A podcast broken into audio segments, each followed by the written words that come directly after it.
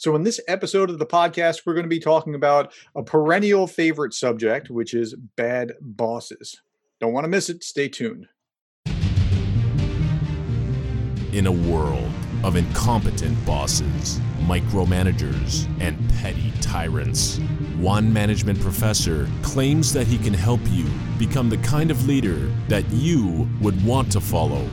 You are listening to The Leadersmith. Now, here is your host, Darin Gerdes.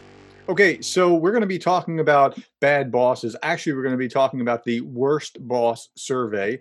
Uh, this was conducted at, at the uh, Denver Institute, and with me is the communications director of the Denver Institute. His name is Dustin Moody. Dustin, thank you for coming on the show. Thanks for having me. Good to be with you.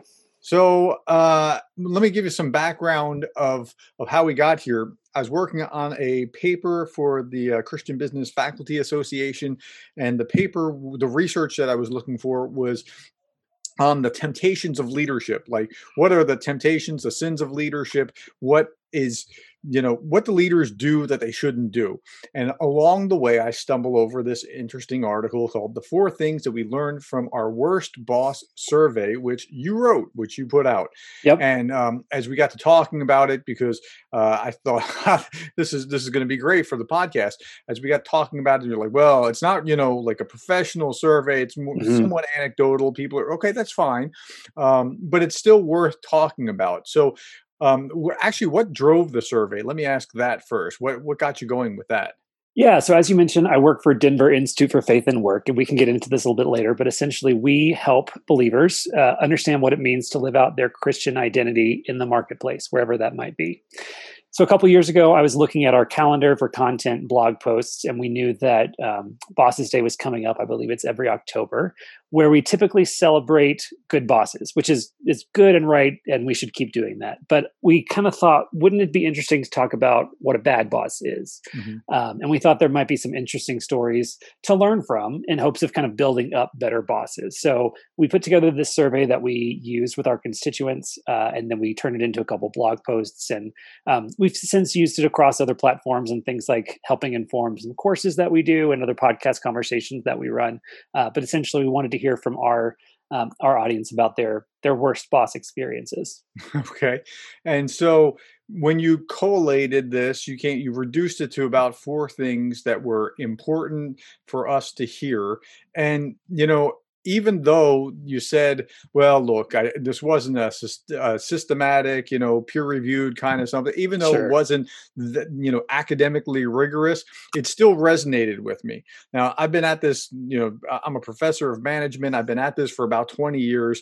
So everything that you said rang true. So it might not have been exactly the precise order, but these four are certainly within a top 10 of the worst issues, um, one way or another. So so let, let's go through this and tell me tell me what you found. Yeah, so there were a couple consistent themes that we we found throughout our findings.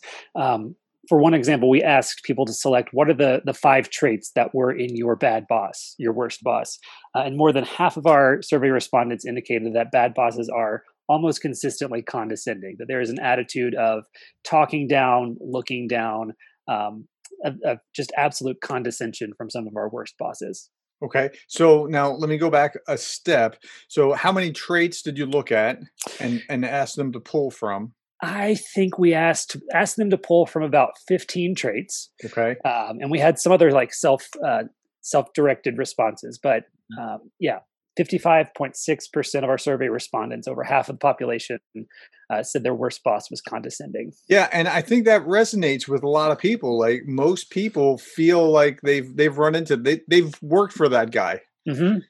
right, and, and I, I'm no exception. I've had people that were like that. Why do you think that's the case? What, what do you think's going on there? You know, I think people might live into this idea that they are um, either structurally or as far as hierarchy goes, superior to the people below them. But that hierarchy shouldn't influence our communication. It shouldn't influence our relationships. Uh, even though I may report to someone and that someone exercises some measure of authority over what I do, even in my own workplace, um, we're, we're all believers. You know, we're all Christians and we should live that out in our relationships. Yeah. So Lord Acton was talking about power uh, tends to corrupt and absolute power corrupts absolutely. I think he's right. Mm-hmm. And I'm amazed at how little power it takes to go to somebody's head. Sure. And I see that even with my kids. Like my eight year old telling my five year old what to do, like, you know, just lording it over. And I'm like, uh, guys, you know, I mean, but it, it doesn't take very much. Well, dad said I had to be responsible for cleaning this and you're going to help me. And I mean, it doesn't take very much. I mean, when, when Frodo is talking about, uh, or not Frodo, uh, Gollum's talking about the precious, mm-hmm. right? I mean, it really does not take much. Okay, so that power, I think, infuses and creates that condescension. Is that is that fair? Is that what you? Um... Yeah, I think that's fair, and I think what what we would offer in response would be um, for listeners who may be in positions of agency or power or leadership or authority what does it look like to steward that well on mm behalf of your organization on behalf of your team? Yeah and so it's interesting that your choice of words i was just talking to um, a couple episodes ago was uh, the steward leader. This was uh, Scott Rodin. He is uh, he wrote a fantastic book. I use it in my graduate courses called The Steward Leader.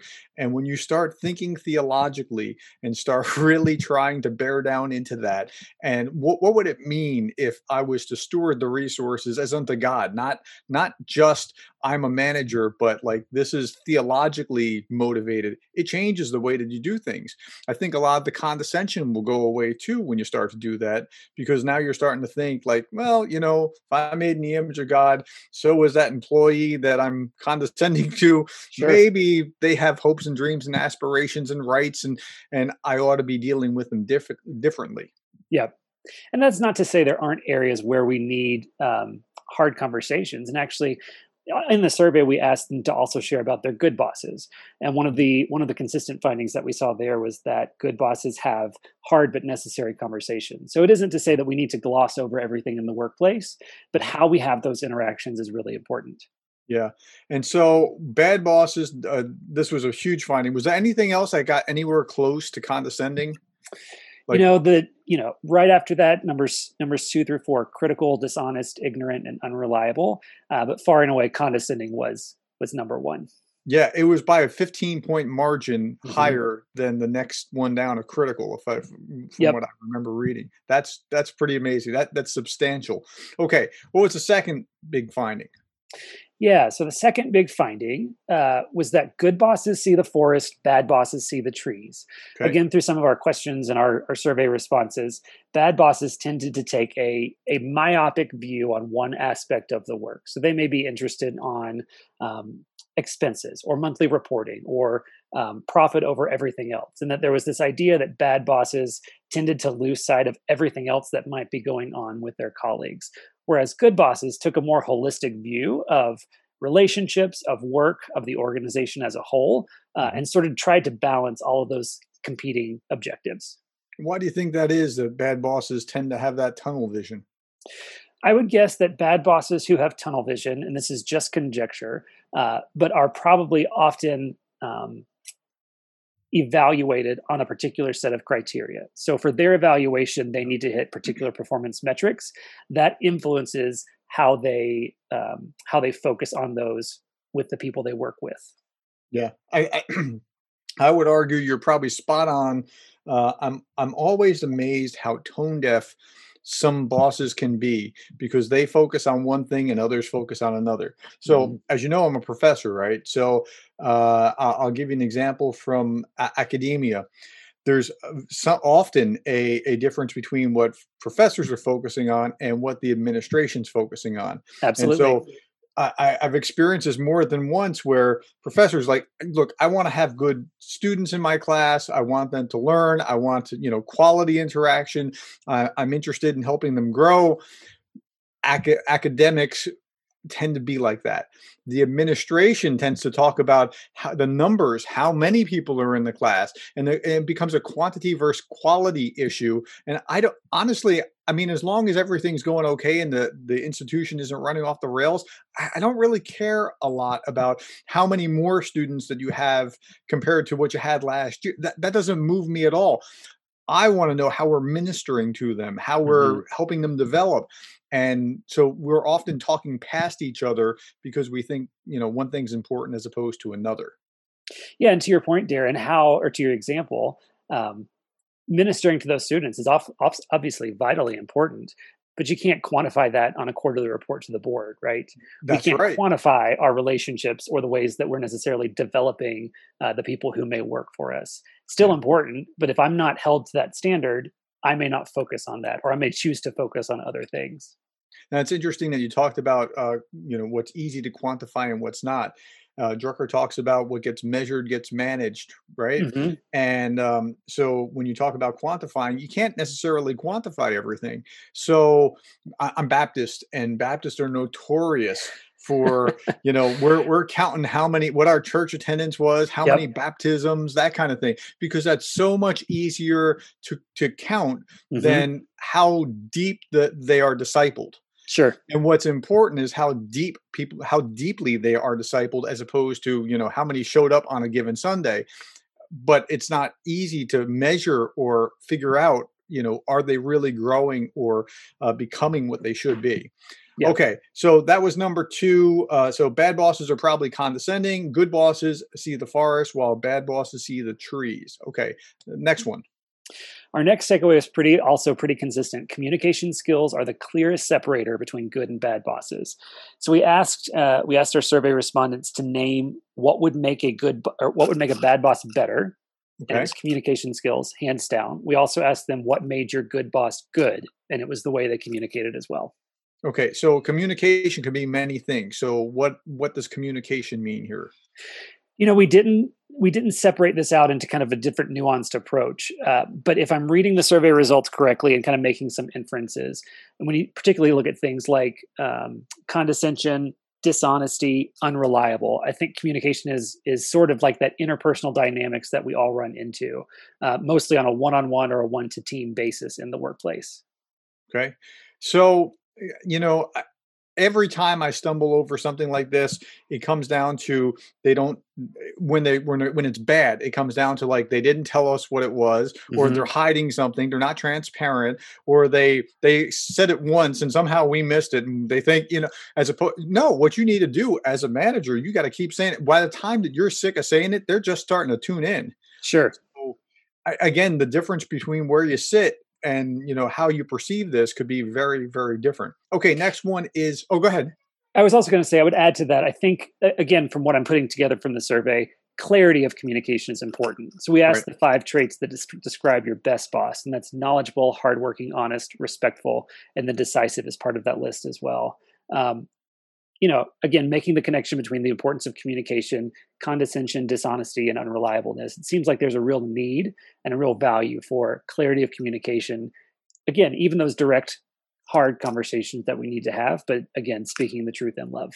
Right. Okay. So the the fourth one, rounding out the top four issues that you had. Yeah. So number four, the top four takeaways: good bosses bring more to their work than job competency. Which means so we asked people what made a good boss good, and a lot of the responses that we got weren't necessarily related to their skill as a boss or their hard skills related to their work. It was things like uh, they're hardworking, they're honest, they're trustworthy, all these intangible benefits that come with a good relationship that may not be, again, um, evaluated on a personnel report or uh, found on a job resume, for example. Some of these soft skills that I'm sure you talk about on your podcast with leadership. Um, you can be a great IT developer, that does not make you a great IT manager. Or you can be a great graphic designer, it doesn't make you a great graphic design manager. Yeah. So with that step up into leadership, what are the other qualities that that we need to round out uh, to supplement what we can do well? Yeah, when you when you said what you were just saying, I was thinking of the sales manager who's a great salesman and he becomes a terrible sales manager. And so, you know, you said you're more than your competency. The sales manager's competency, the, the salesman's competency rather, is to do the sale. He doesn't necessarily know how to get work done through people. Exactly. And the whole point of management, whole point of leadership is getting work done through people. And if you can't get that straight, everything else falls apart. Yeah, and I think I think this may be one of the more challenging ones for organizations to tackle as they think about moving people into different management positions. How do you judge or or analyze some of those character qualities that are necessary in, a manager, but may not show up um, as easily as hitting sales performance goals? Mm-hmm. Okay, so those were the four things. Now, at the very bottom of that blog, you had you had just a little link, and it caught my attention. And this was fun. This it, you talked about like the the statements that people made about, uh, and this was another link. I'll put the links in, uh, below.